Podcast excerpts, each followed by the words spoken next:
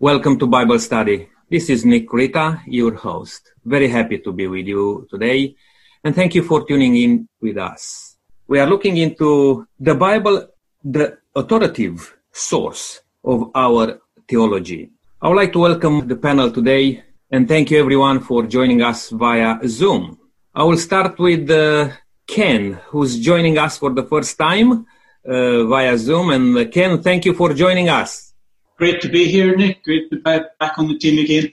Now I know that you move house and you, I think you are somewhere in the nice, beautiful country, somewhere uh, around uh, Goolwa, is it? Absolutely. All right. I think you, you settled down there and, uh, yeah, thank you for joining us. And I will go to Helen now because she's uh, kind of your neighbor. That is true. Thank you, Nick. It is a delight to be here. And it, uh, look, I just look so forward to this every week not only discussing with the panel, but knowing that the listeners and, and us, we're all learning as we go. So thank you. Brenton, coming from Mount Gambier, thank you for uh, being with us today. A pleasure to be here, Nick. Uh, it's a pleasure to be part of this panel, and I'm really praying that the Holy Spirit will touch each of us as a panel and also our listeners as we re- recognize the importance of God's word in our lives. And also Harvey is with us today. Harvey, good to have you with us. Yeah, thanks, Dick. Um, very important topic we're dealing with today too, and I'm looking forward to it. Len, it's our facilitator. Len, thank you for uh, preparing this, and uh, yeah, welcome to the program from Ingle Farm, and you are neighbor with uh, Harvey, if I'm not wrong. Yeah, well, we're fairly not really close neighbours, but we're good friends. That's very good. Hello, listeners. As was previously announced, this Bible study is a very important study because it deals with the source of our beliefs or our theology. And um, we're going to have a good look at that. And there are a number of things where different religious groups base their beliefs. One of those things is tradition, others on experience, and sometimes we could say feelings. Still others base their beliefs on their culture, others on reason. And then there are those who base their beliefs on the Bible. And I want to say unequivocally right now that we as a panel base our beliefs on what the Bible teaches and the Bible alone. Now, some groups have a combination of some of those things. For example, Bible and tradition or Bible and something else. But um, we base our beliefs on the Bible. This topic today might really challenge your thoughts and we hope you stay listening and we hope you look up the text that we're going to use to share what we want to share with you. But before we start, I'm going to ask Ken if you wouldn't mind, please, praying for us and the listeners. Heavenly Father, Lord God, as we join together today through this wonderful medium of Zoom, we pray, Lord, for all our listeners. We pray, Heavenly Father, that they think very deeply of what they're going to hear today and not dismiss it off the top of their head because of their own beliefs or perhaps the beliefs of their church. We ask, Heavenly Father, that the Holy Spirit would open their hearts, dig deep into the Word of God, check it out directly from the Bible and no other source, as this is the only source of life and hope in this world. We ask this, Heavenly Father, in the name of Jesus. Amen. Amen.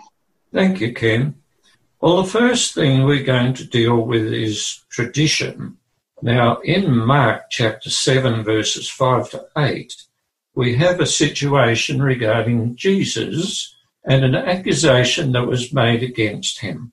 And the Pharisees and scribes asked him, Why do your disciples not walk according to the tradition of the elders, but eat bread with unwashed hands? He answered and said to them, Well did Isaiah prophesy of you, hypocrite, as it is written, This people honours me with their lips, but their hearts are far from me.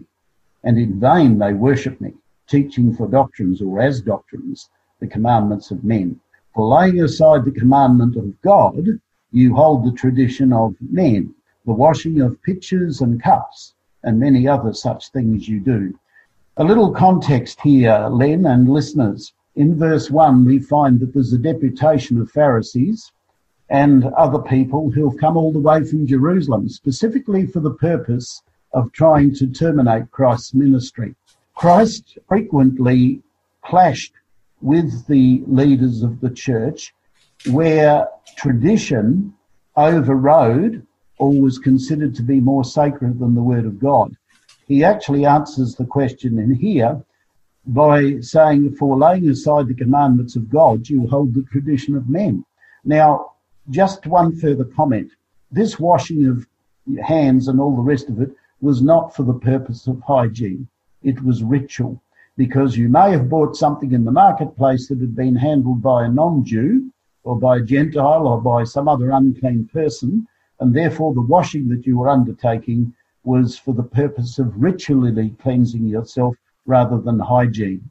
So here Jesus really lays the matter bare and says, you set aside the commandments of God to hold on to your tradition.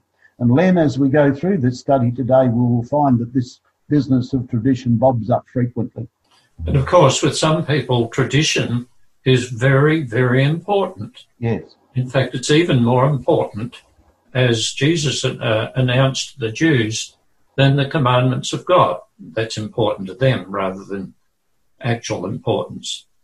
Well, there was another situation that popped up too, where the Jewish leaders, the teachers of the law, and the Pharisees again showed that tradition was more important than keeping the law. Yes, Helen? Yeah, can I just comment on, on that first section that Brenton was doing? I believe that Jesus was really saying that they were hypocrites Yes. You know, because they had the outward show. Uh, I think it's like having that text that says about outward show but denying the power thereof.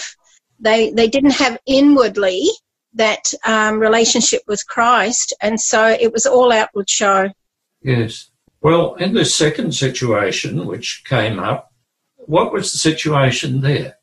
Well, in Mark 7, verses 9 to 13, it says, And he said unto them, Full well ye reject the commandment of God that ye may keep your own tradition.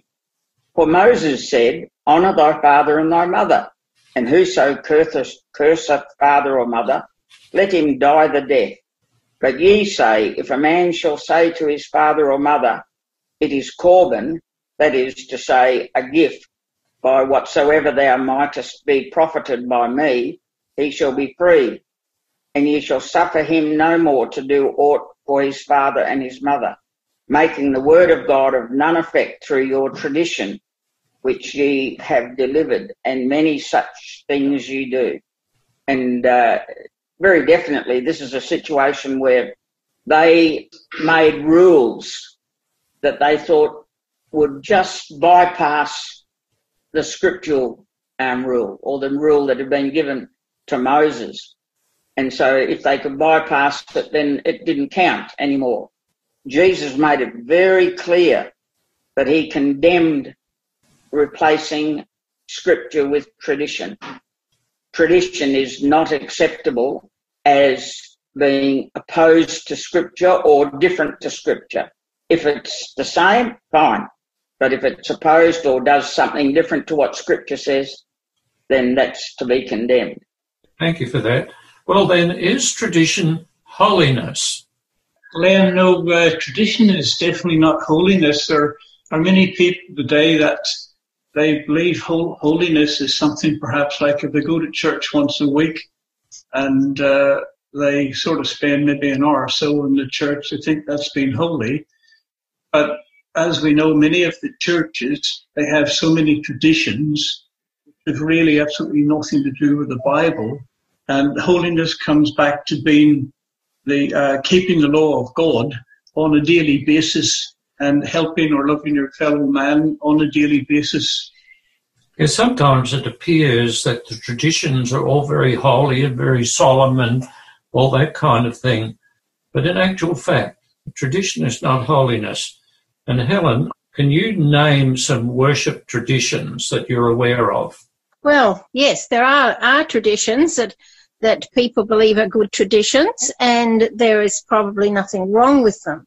For example, there are some people, even in reading scriptures, some people believe that you're not being worthy to God unless you stand up and you read the scriptures. Some people believe when you kneel, if you're not praying to God on your knees, then that's against um, God. There are other traditions too that have come in, and it's it's interesting when you look at it. There there are good traditions and bad traditions, but I agree with Ken that they are not holy per se. But if you have a tradition that actually shines a spotlight on God's word and moves us to obedient service and helps our hearts to sing, I think that's a good tradition. Now, there are traditions in churches from olden days where you had your three hymns, Bible reading, sermon. There are some people today that, that want more contemporary services. Does that mean that the tradition of three hymns, uh, Bible reading and sermon is wrong? Not necessarily, providing that we don't get to the stage where we put traditions above God's word. Yes, if, if traditions are more important than God's word, then there's something wrong with them. Mm. If traditions lead one closer to God and close to His word, then it's fine. Uh, just a quick comment on tradition, Len. Tradition for many people gives them a sense of security. Now, that can be right and it can be wrong. As you said, it, it should be based on the Word of God. We need to remember that the tradition that the Jews were following was based around the Torah. Now, the Torah was the law that was given to them by Moses, and the traditions that they added to it were meant to protect it and illuminate it. Instead of that, it had the exact opposite effect. It turned them into legalists who believed that they were working all the good things that they were doing was commending them to God, when in actual fact it should have been leading them closer to God. Yes, yes, Ken. Uh, and I just wanted to add that uh, many Christians that go to church today, they follow the traditions of the church, not knowing perhaps that uh, what's what's been shown them or what's been told them is not correct because they don't read the Bible themselves so important to go back to the Word of God and actually check out what that says. Yes, that's a good point. Yes, Helen. It bears in mind what I was just going to say too, and in agreement with Ken, that um, traditions are not a good basis for our belief. And in fact, some traditions, when you you go back to somebody and say, "Why are you doing that?" Often the the reason for it is forgotten. Whereas if we go to Scripture, we will always have a reason for our beliefs. Yes. All right, well, we're going to move to another issue, another basis that affects people's beliefs, and that's experience, and I would like to say also to do with feelings. And um, what happens when one experiences God's love and forgiveness? The person is transformed under God's love any person can be transformed and under uh, God, uh, uh, God's words, the living words of the Bible. Do you have a scripture to back that up?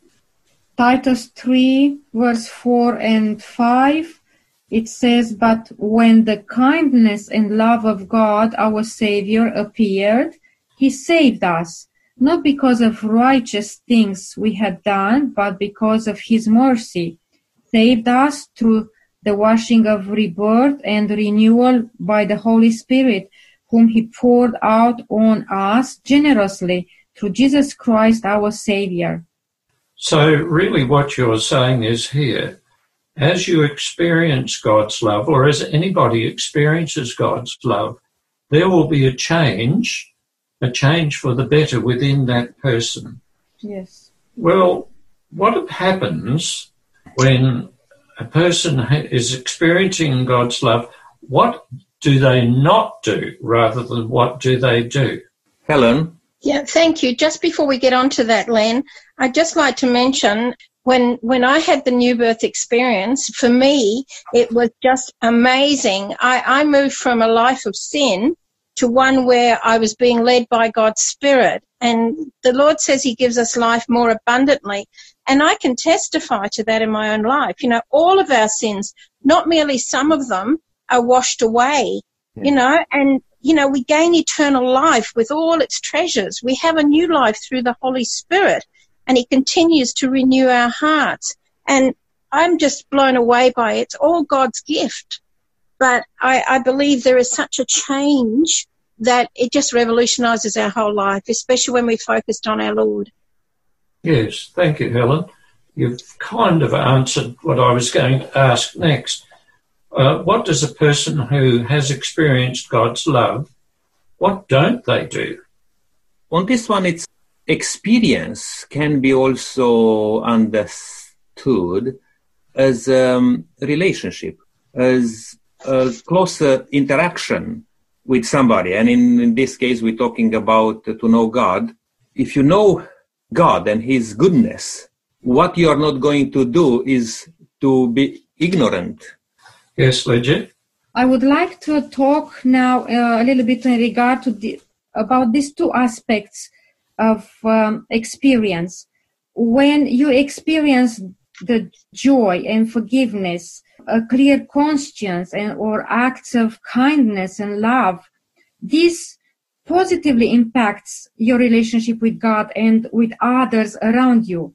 When you experience feelings of rejection, prejudice, uh, or hate, suspicion, or um, doubt, let's say envy, jealousy, this negatively impacts your relationship with God and all those around you. But in this situation, you have to cling to God, to go to the word, the living word of God and strengthen your relationship with God. Okay, thank you. Just to add on that, uh, Len, because I think Lydia just touched on a couple of very good points there. In Christendom, in our experience with God, why do we see so much uh, jealousy, arrogancy, and all other things? Why do we see those things happening? Because there, that was mentioned uh, uh, during Jesus' time. Those Pharisees and those people who supposed to know the law of God and what the Bible says, and they show a different type of um, of living. It's it's a big question mark here. Why? why Christians are uh, doing those things? Well, I'd have to say some Christians.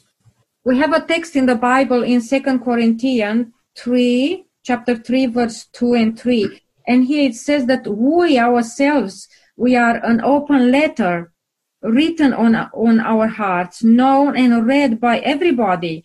So in whatever we do, as Paul says here, we are an open book for everybody. So my relationship with God is, is shown to the people by this open book that it's myself.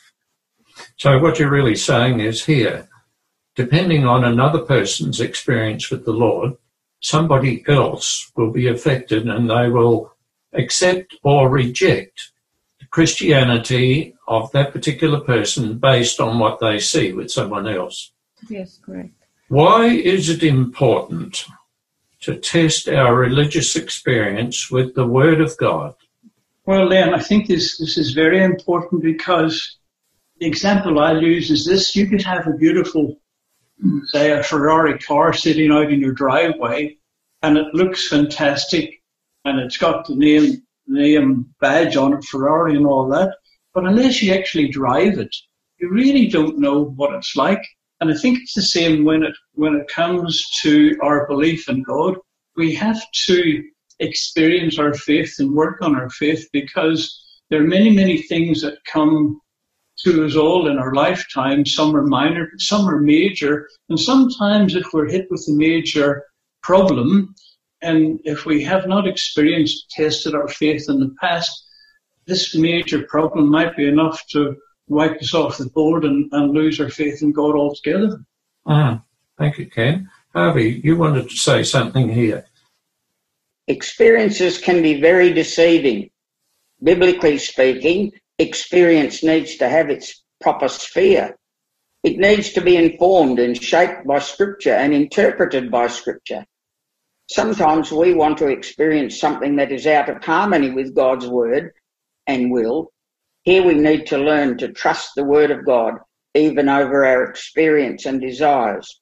We should be on guard to make sure that our even our experience is always in harmony with the Word of God and does not contradict the clear teaching of the Bible.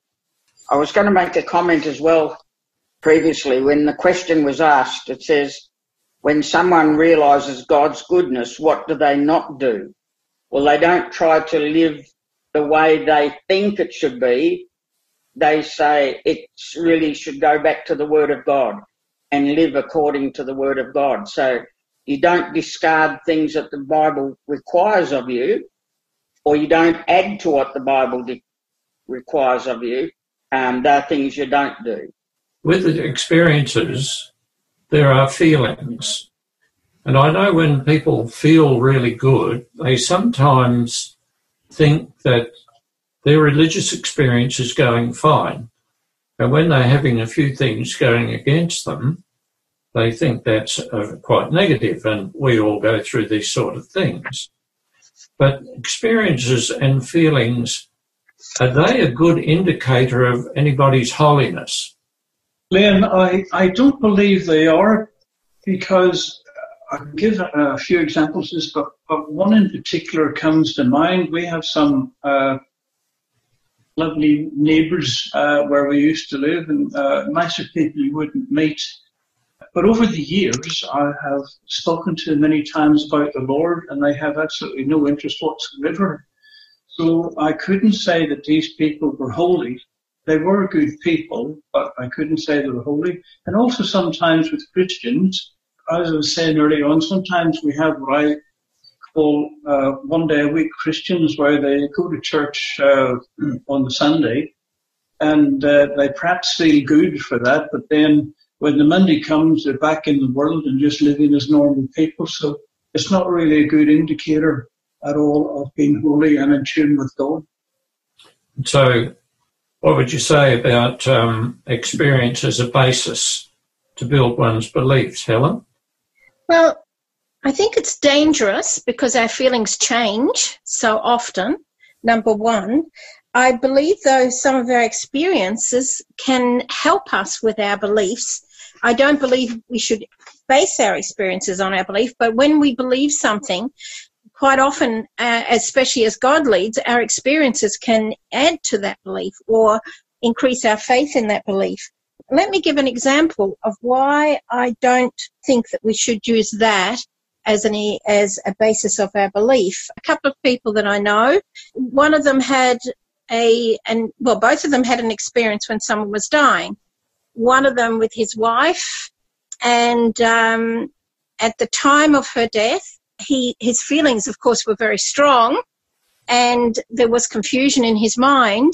But at the same token, he started to do something and believe something that was from God.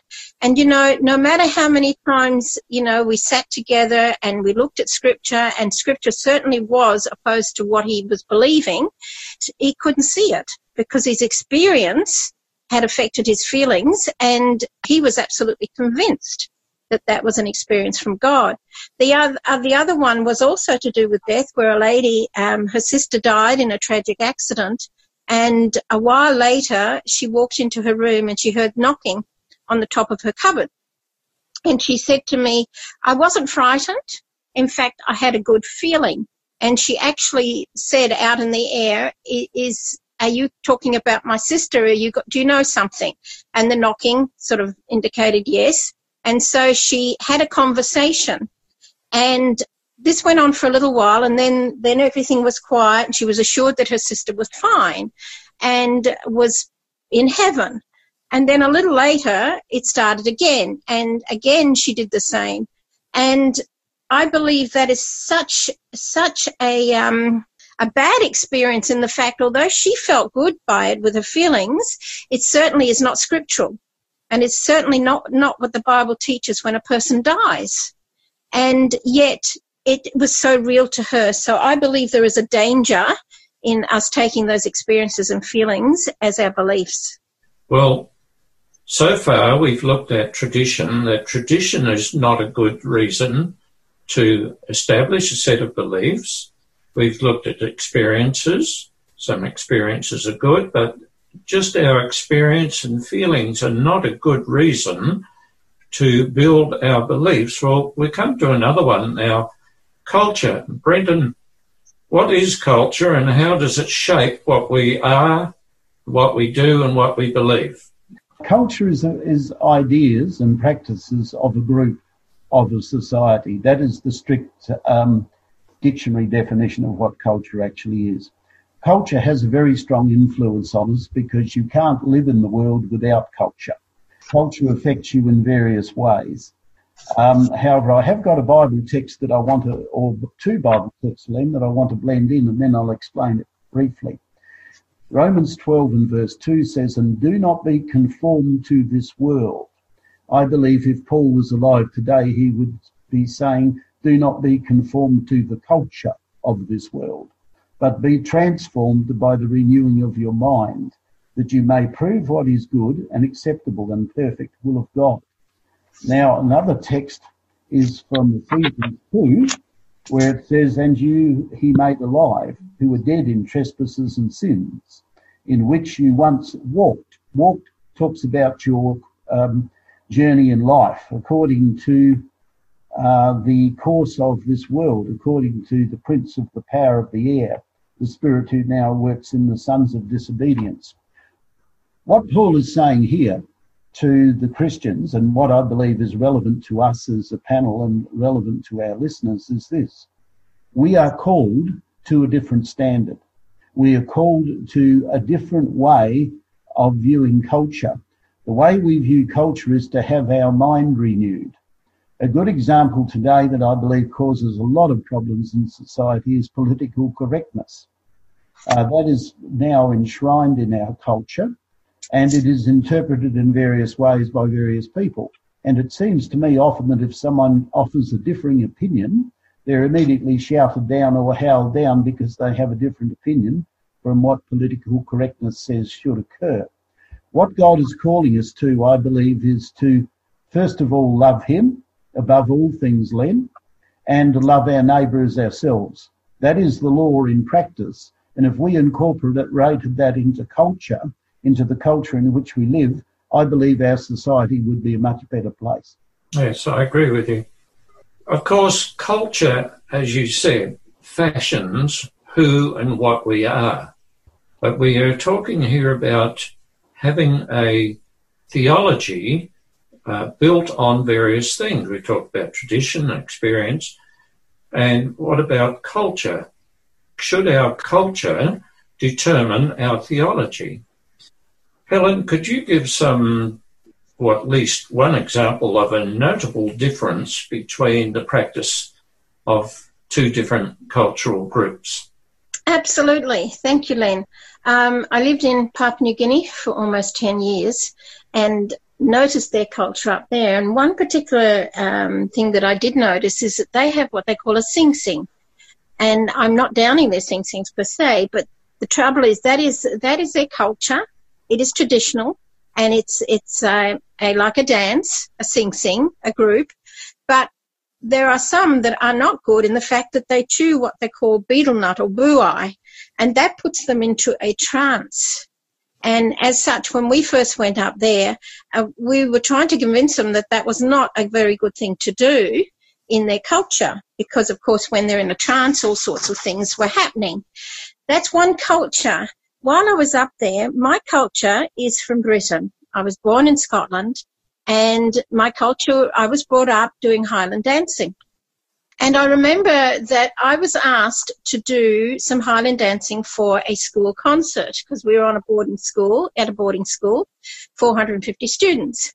And I anguished over that, being the culture that I believed there was nothing wrong with what I was doing and I wasn't going into a trance or anything. And I remember in anguishing over it, it came to me that I have no right to be against someone else's culture and get up and do my own. And I thought, no, this is my culture, that's their culture. And there were two different cultures. Neither of them in itself was wrong. It was what was added to it.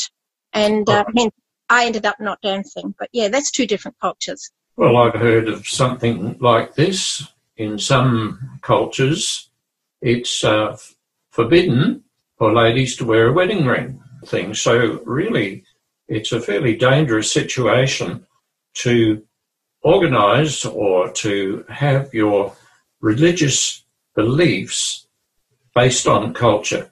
What I would like to say in terms of uh, culture, because you gave uh, an example with the wedding ring, I would really like to say this. Coming from another culture and coming to Western culture, people can uh, pick up certain things small like that, exactly what you just said, and uh, even make it um, insignificant, or some other people can pick the same thing and make a big deal of it. Yes. Now, both are extremes. Both are extremes. The Bible speaks in terms even of such things like that. If a person, and this is the point, if a person is convinced in his heart and the Bible is supporting that thing, they should go along with what the Bible is, is teaching and not to uh, complain with the culture they live in. Because even myself, uh, coming from a different culture, for a long time, I was puzzled by so many differences in between Christians and people who are in a closer group that they have differences because they like to uplift more their understanding about that particular issue rather than what the Bible is teaching. And that's why sometimes it's better not to support some things which you think is right if the Bible says have different views on that. And God said to the, his people, Israel, not to even look over the fence to the other uh, nations to be influenced by those cultural things because sometimes may look so innocent. And I will give you very briefly a, a short example here. I was wrong to wear a necklace or a wedding ring. A lady was preparing herself to, to receive God in her life and she have a necklace. And in some culture, people can tell you, you know, in your face, if you wear that necklace, you are uh, going to be lost. But some other people say there's nothing wrong with that. You can wear it. That's why extremes again. That lady took her necklace off when she read herself what the Bible is is requiring from a newborn Christian. But before she said, if somebody will ask me to take it off, before I understood this, I will not be a Christian anymore because this is a dear gift from my mother when she died, when I was a young girl. Uh, You see what I mean? We need to be careful of that, but we, we are not here to give a free license for um, certain things. You know, we need to compare the Bible. Helen? I think, Nick, what you said very earlier there was very important. It's as we are convicted. Um, likewise, I know of a lady who went into culture, no wedding ring. She was told she had to remove it. And eventually she was nagged so much she took it off. And uh, I said, why did you take it off? She said, because I was told to. And I said, but you don't see anything wrong with it. She said, no. And I said, well, I suggest you put it back on and go and study the Bible. And when you are convicted, do it for the right reasons. So I think we've got to be careful not to push our ideas because of culture or whatever. And even if it does agree with the Bible, we need to tread softly because when people are convicted, they are truly convicted and they will follow through. Whereas if someone takes something off because they've been made to, it harbors bad feelings and that's not good either. I think we've got to hurry here because we're about halfway through. Lydia, would you read for us, please, 1 John 2, verses 15 to 17, and give a short answer for that? Do not love the world or anything in the world. If anyone loves the world, the love of the Father is not in him. For everything in the world, the cravings of sinful man, the lust of his eyes, and the boasting of what he has and does, comes not from the Father, but from the world. The world and its desires pass away, but the man who does the will of God lives forever. We are advised here that being the followers of Christ, we have to be separated from the world in principles and in interests but we are not to be isolated them, uh, ourselves from the world.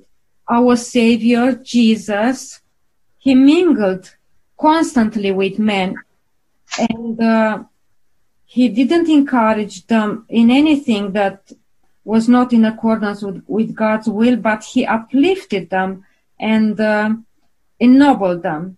So we have to live in the world, but we don't have to be uh, attached or dependent on the things in the in the world. Yes, that was good, Brenton. Just quickly, Len, um, all three of those things in First John 2, 15 to 17, if you read it carefully, it's all about the promotion of self, which fits in perfectly with the philosophy of today, where self is preeminent in everything that we do. Yes, Ken, just give us a couple of examples of what loving the world means. Well, it can be many things, but some like obviously people are very greedy for money. They're crazy about that. Younger women, uh, mad keen on fashion so many people have their own self-interest at heart only and not thinking of others. Yes, all right. Uh, Helen, I think you've got something you'd like to share with us here. Yeah, it's on the lines of what Lydia just she just shared, but I'd also like to say one there is a one reason why the bible surpasses any human culture is because the bible is the truth. It is our authority. Um, it is capable of transforming and correcting the sinful elements that we find in every culture. And i agree with, with what lydia shared before that we are to be separated from the world. All right. Now brenton can you just pick out one or two things in our culture that are in opposition to biblical faith? Thank you. Uh, rationalism, what I call rationalism. Rationalism, simply put, means that we should be able to reason out anything in life. Our belief, our faith is based entirely on what we can determine for ourselves. The danger of rationalism is that the Bible doesn't necessarily agree with rationalism because the Bible frequently talks about people being deceived in the last days. Now, if you can work out everything for yourself by simply reason and by comparing one thing with another, what are you going to do when false miracles and false uh, signs and wonders are brought to bear in society? You will have no defense whatsoever in rationalism for being able to interpret what's happening. Now, if you don't believe in God and something comes into your culture, something comes into your thinking that you can't explain and you don't believe in God, you're going to attribute it to a higher power. And therefore you will then, as it were, follow that, even though you may in fact be deceived. Uh, yes, I would have um, said evolution. Yes. Widespread belief in evolution is something that's in opposition to biblical faith. Yes, I was just going to say we hear a lot about the prosperity gospel. Would somebody like to comment on that? Yes, the prosperity gospel is very dangerous, very dangerous indeed. If you read the Old Testament, you'll find that God, in His mercy, when the Israelites went into the land of Canaan, He specifically gave them instructions as to how to look after the poor. Now, in the prosperity gospel, it basically teaches, and I'm summarizing it very quickly, that it is God's will that we all be wealthy and well off. Um, there are many people, many Christians in many churches, including the prosperity churches, who aren't well off and who are really struggling. And it's interesting that Donald Trump's chief spiritual advisor, Paula White, is actually a disciple of the prosperity gospel. I believe that God has placed the poor in our society, not to make them poor, but to bring out the compassion in those of us who are able to support them. And uh, the prosperity gospel basically bypasses that. I believe, Len, it's, it's very, very dangerous indeed. And uh, if you look at the way society is going, particularly in America at the moment under COVID 19, all they're interested in at the moment is getting back to normal as soon as possible so that they can make money. Uh-huh. I would suggest that that's worth further consideration. Nick? Yeah, I was just going to mention again, we're talking about the um, uh, theology, to base our theology on the Bible. I believe it doesn't matter where you live in this world. If you are looking into the Bible, you'll have the same theology. You'll have the same understanding. You'll have the same living, if you like. And I would like to even stress it that far that if we really want to, to be part of that group of people which will uh, see Jesus when he returns, we should look alike in what we do, in what we believe, in uh, what we uphold in terms of uh, our faith. Yes. Because it's too much differences when you look into the into the world and uh, trying to adjust with the culture. In the Bible, it says that there is only one way. There is only one shepherd. There is only one flock. There is one baptism and all those things. And earlier I mentioned, Len, that why so many people who are calling themselves Christians are doing the things which are not supposed to do from, Uh-huh. from a Christian. And even though, as you just said, probably there are some, I will go to that extent, even, you know, maybe being judged of what I'm going to say now. I'll, I'm going to say that the majority, the majority almost are, are um, uh, doing those things and experiencing those things because uh, how many people are Christians in this world? Probably uh, less than a quarter of the world. They are called to be Christians. Yeah. Around you, and this Bible study actually it's it's addressing, if you like, Christendom. It's not addressing other people who don't believe in God. Ah, This is addressing the people who believe in God and have so many differences. Yes. And the call is to come to the Bible, to, to allow the Bible to come alive in our life, to be changed and to become as one. Well, tradition's not much of a platform on which to build our faith, nor is experience and feelings. What about culture, Harvey? Uh, certainly, the answer is the short answer is no. It is a very poor um, basis to establish our faith, and the reason is that we have so many cultures. It's not just one or two cultures, but there are literally thousands of different cultures in the world. And if we had it that it was consistent with each culture, there'd be even more confusion over what is right and wrong than there is now. The truth of the matter is the Bible is the only safe basis for any belief. We've dealt with three things already. We've got two to go. Next one we want to talk about, which Brenton has um, touched the edges of, is reason and logic and philosophy. Now, who gave people the ability to reason, Helen? There's one quick answer for that.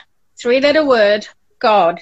Okay. Let me just say very quickly, God, who's given us that ability to think and to reason, He also gave us an invitation to come and reason together with Him. So, Lydia, would you read 1 Corinthians chapter 10, verses 3 to 6? And if you could please answer this question In what way does a Christian deal with worldly ideas and arguments? They all ate the same spiritual food and drank the same spiritual drink, for they drank from the spiritual rock, and that rock was Christ. Nevertheless, God was not pleased with most of them. Their bodies were scattered over the desert.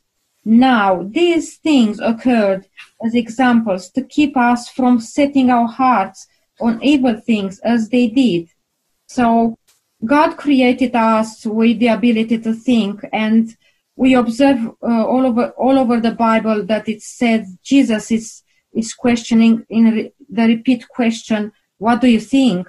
Uh, have you not read?" So our thinking over the the ages uh, is darkened and it's very affected by sin. Therefore, we need to bring uh, uh, even our thinking into captivity to the obedience of Christ, and um we have to be willing to submit our thinking to the higher authority of scripture and the living word, the Bible. Thank you. And you know, of course, the theory of evolution has been very prominent in our society. And some Christians put aside the Word of God in favour of the theory of evolution, and they are what we call theistic evolutionists. I have a personal opinion, and I think all the panel members would agree with this. We should measure ideas and logic and all that kind of stuff by the Word of God, and we should not fall into the trap of measuring the Word of God by popular ideas. The Word of God is timeless. Ideas change, just as the evolution theory came in the in the 1800s. Ken, would you read Proverbs chapter 1, verse 7? Fear of the Lord is the beginning of knowledge, but fools despise wisdom and instructions. So it, it shows us here really that we really need to turn to God to learn about all things and especially His Word. Now, some more advice is given on this in 1 Corinthians 3 19 and 20. Brenton, what is this saying? Perhaps you could read the verses first. I can. For the wisdom of this world is foolishness unto God, or with God, for it is written, He catches the wise in their own craftiness. And again, the Lord knows the thoughts of the wise, that they are futile. That's an interesting comment. It really suggests one thing. It suggests that the wisdom of this world, as far as God is concerned, Len, is worth nothing because it's based on false foundations. I could go back to what uh, Ken read. Ken read a very good verse, but just after that, it mentions that wisdom should be applied to justice, equity, and fairness. Now, we live in a society, I'll use but one example of, of the misuse of wisdom. Our justice system is supposed to be equal for everybody. I think most people know that justice these days depends on how much money you've got and what you, who you can afford to represent you, which misrepresents justice at its basis. So therefore, when Solomon asked for wisdom, one of the first things he asked for is the ability to determine between right and wrong, the ability to be able to judge, the ability to be able to govern God's people. And Paul is really saying here, in the society in which I live, God confounds the people who think that they're wise because their wisdom doesn't come from God. In other words, their sources from another place. Oh, that was a very powerful statement. In contrast to the idea that all our knowledge is based on sensory experience, another view regards human reason as the chief source of knowledge. This view, which is called rationalism, is the idea that truth is not sensory but intellectual and is derived from reason. In other words, certain truths exist and our reason alone can directly grasp them. This makes human reason the test and the norm for truth. Reason became the new authority before which everything else had to bow, including the authority of the church and more dramatically, even the authority of the Bible as God's word. Everything that was not self-evident to human reason was discarded and its legitimacy questioned. This attitude affected large parts of scripture. All miracles and supernatural acts of God, such as the bodily resurrection of Jesus, the virgin birth, or the sixth day creation, to name but a few, were no longer considered true and trustworthy. Well, we know that faith is of prime importance in the lives of Christians. Helen, what do you think of this? Should one's faith be unreasonable, that is, without evidence? I'd like to say it is written in Hebrews 11:1, now faith is substance of things hoped for, the evidence of things not seen. I think that's very clear that faith isn't built on what we can see. And, and that follows in line with what Lydia was just, just saying, that reason and rationalism is not a good platform to base our own beliefs because as I think she mentioned that reason became the authority for the church. And, you know, everything was not, if it wasn't self-evident, then human reason was discarded. And I think that really goes against what faith is.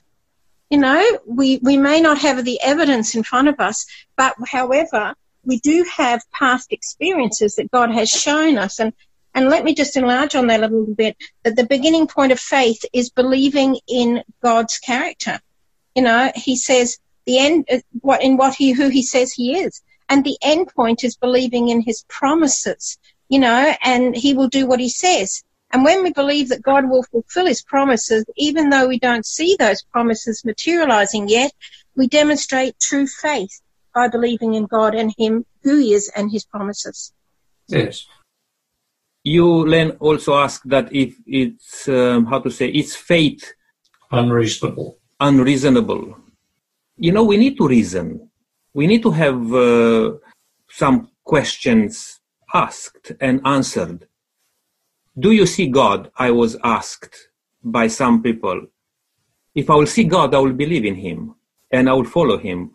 Now, I, I could not see God and I could not assure Him that, yes, I see God, but I definitely assured Him that I can feel His presence in my life, which it, that was for me a reason, a good reason to believe in God, which means faith, as Helen was pointing out, is based on the things which you cannot see, but you still believe that those things existed because has an impact on your life.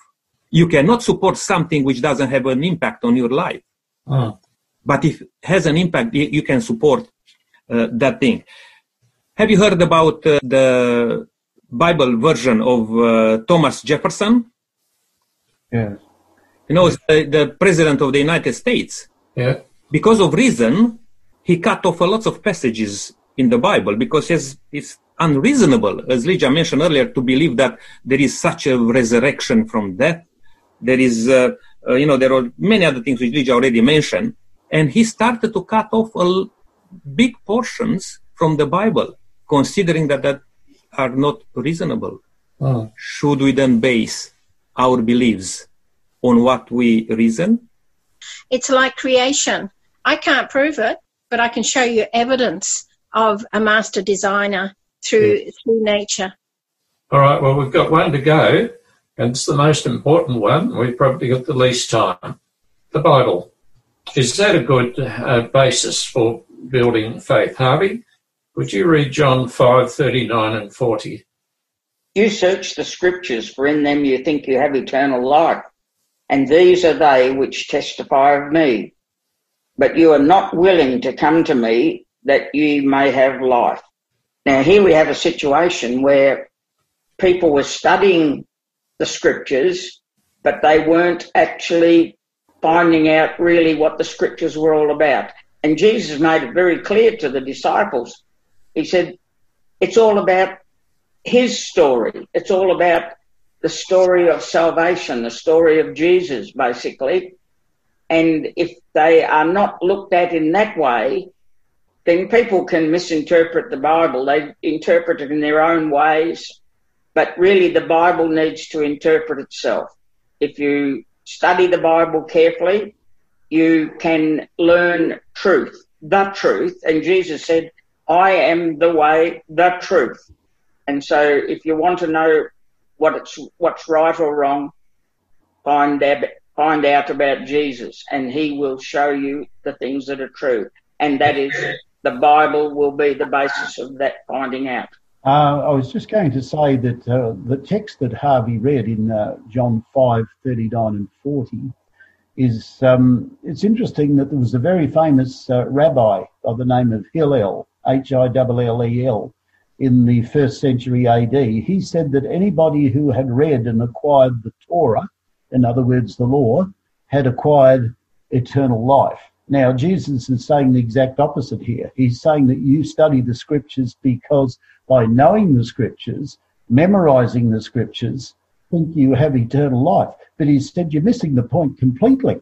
The scriptures that you have point to me, and yet you're rejecting me. And also in uh, some parts of the Bible it says that do these things and don't let the other things undone. Uh, what that means, sometimes you can base your, your uh, theology and doctrines of uh, certain parts of the Bible and leave uh, aside some other important parts of the Bible. Just very quickly, I may say this before. I was doing a Bible study like this with um, a number of people from different congregations some years ago, maybe six or seven congregations, and they were Orthodox, Catholics, Baptists, and all. And they asked the question, which is the true church then? And you know, I thought I was inspired at that time to, to answer that the Church of Jesus Christ is the true church, but that church should have all those things in one. And I, the, the Orthodox, for example, the word Orthodox means Orthodox, right teaching. Every uh, child, child of God should have the right teaching. Catholics is universal. The word Catholic. We should be universal. We should have the same beliefs. Uh-huh. And Baptist and, and Pentecostal have strong, strong points in their beliefs, but should not base a doctrine only on those strong points. You should have the whole Bible. And in the end, I said, the true church should have all these things the power of the Holy Spirit, you know, the love of God, the reformation, because we need to do that, and so on and so forth. Yes, well, the pivotal point, of course, of Scripture is Jesus. Hmm. It's all very well to read the Scriptures, but if there's no heart change, well, it's a waste of time. Hmm. Now, it has been said that Jesus was either a great teacher a madman, or who he claimed to be. Is there any value in the first two of these alternatives, Helen? Some people would say no. I would disagree because as a great teacher, if you if you study his teaching and you get to know what he says in scripture, that is one way of getting to know him. That's a value. If you think of Christ as a madman, as my fiance did one day, um, that actually drew him to scripture because he went to see whether or not it was true, whether Jesus was a madman. But overall, the value is in who he claimed to be because only Jesus Christ, our Messiah, our Son of God, could have died for us on that cross. Not a madman, not just a great teacher, but the Son of God. Yes. Now, there is a fairly large religious group that bases its belief on partly the Bible and largely revelations of the Spirit. Very quickly, Ken, what do you think of uh, the opposition in messages from what the Bible says and what the so-called Spirit says? Well, I think, Len, it really boils back to what we've been trying, the message we've been trying to get across today, and that is, cannot trust anything except the Word of God.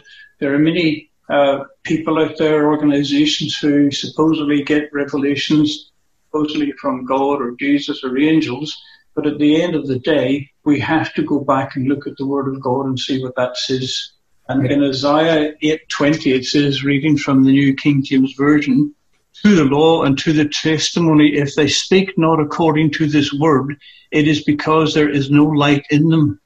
I've come across some people talking about God's law and they uh, read the Bible, yes, we've got to keep the law. And then they said the Spirit revealed to them that they don't.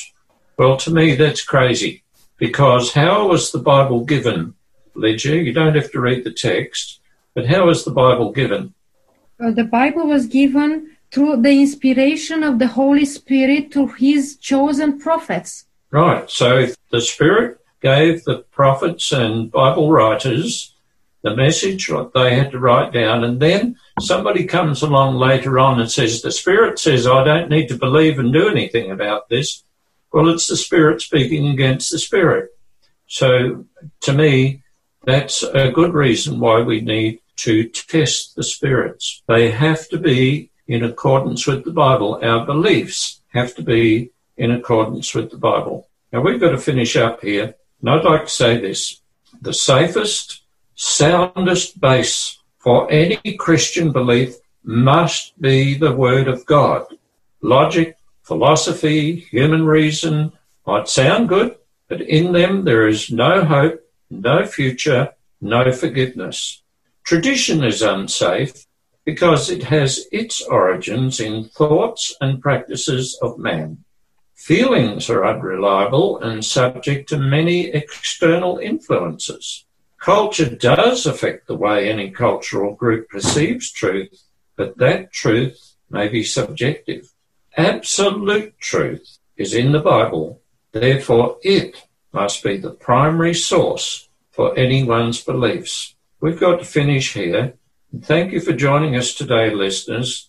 Brenton, would you please pray for us to finish today? Certainly. Dear Father in heaven, we just want to say thank you for your word. We echo the words of David, who said, Thy word is a lamp unto my feet and a light unto my path. Lord, we live in a time where the Bible sometimes is used selectively to prove various points. We believe that uh, we should study the Word of God and allow Scripture to interpret itself. Jesus said if we do that, we will see Him and Him alone in the, in the Word of God. Bless our panel and Lord, be with our listeners. Open our minds to the truths of Scripture where Jesus said, I am the way, the truth and the life. Lord, may we leave here today knowing that you are the way, the truth and the life. And may that transform our lives and our relationships with others. We ask in Jesus' name. Amen. Amen. Thank you very much, uh, everyone, for uh, your participation to this Bible study. Um, may God bless you all. And uh, dear listener, we are broadcasting this Bible study during a time of crisis, during this pandemic called uh, coronavirus. Many people are turning to God, asking questions, praying before God during this time. I hope that you will make a habit of this, not doing only in time of crisis, but make a part of your life to experience God in your life forever. In Jesus' name. May God bless you all.